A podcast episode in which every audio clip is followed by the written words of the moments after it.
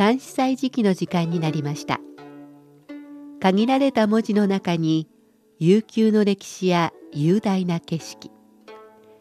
時に心のひだが織り込まれている漢詩日本の俳句や短歌にも共通するところがあるように思います。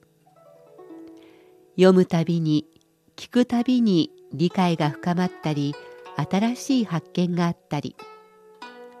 そんな漢詩の世界を旅してみましょう。ご案内は私高橋恵子。中国語の朗読は劉英でお届けします。夏至まで1週間ほど。今が一年で一番昼間の長い時期です。日の出時刻は4時45分。日の入りは午後7時44分ごろ通りで朝は5時を過ぎると明るくなっていますし夜は8時近くまで明るいはずです。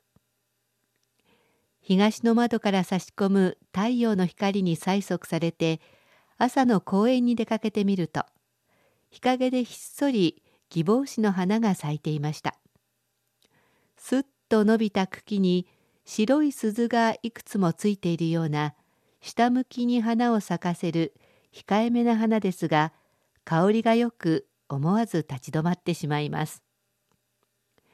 大輪の花美しい色の花だけでなく花にはそれぞれの魅力があります。さて日本でもよく知られている詩人八居医は紫陽花の花に随分魅了されたようです。今日は八居医の紫陽花詩を紹介します。紫陽花詩八居医何年直向？仙坛上，早晚宜哉到饭家。虽在人间人不识，与君名作紫阳花。いずれの年にか植えて仙壇の上に向かう。早晩異彩して盆家に至る。人間にあるといえども人知らず。君がため紫陽花と名付ける。もう一度中国語で聞いてください。何年直向仙坛上。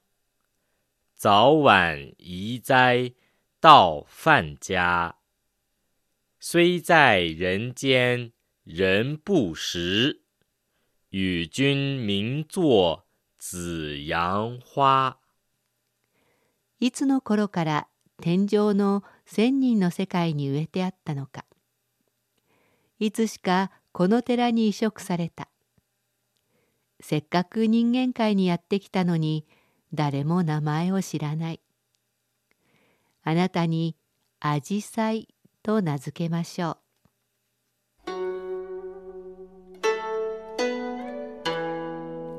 作者八居医は中東の詩人白楽天の名前でも知られています現在の河南省新帝の人今日紹介した詩は彼が若い頃甲州の軍師をしていた時正賢寺というお寺を訪れた時に作られたと言われています。僧侶が名前のわからない紫色の美しい花を八居に紹介した時にこの詩を僧侶に与えたようです。八居が花に名前をつけてあげるなんてよほどこの花に魅了されたのでしょう。ただここで言う紫陽花は私たちが今呼んでいる紫陽花とは違う花ではないかという説もあります。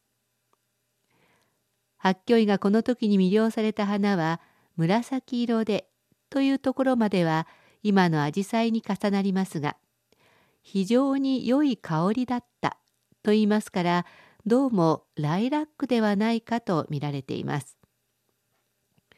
当時はネットも写真もなかったわけですから取り違えもあったでしょう。仙壇は千人の住む場所盆家は仏教関連の家ということでお寺です。この他は比較的わかりやすい詩ではないでしょうか。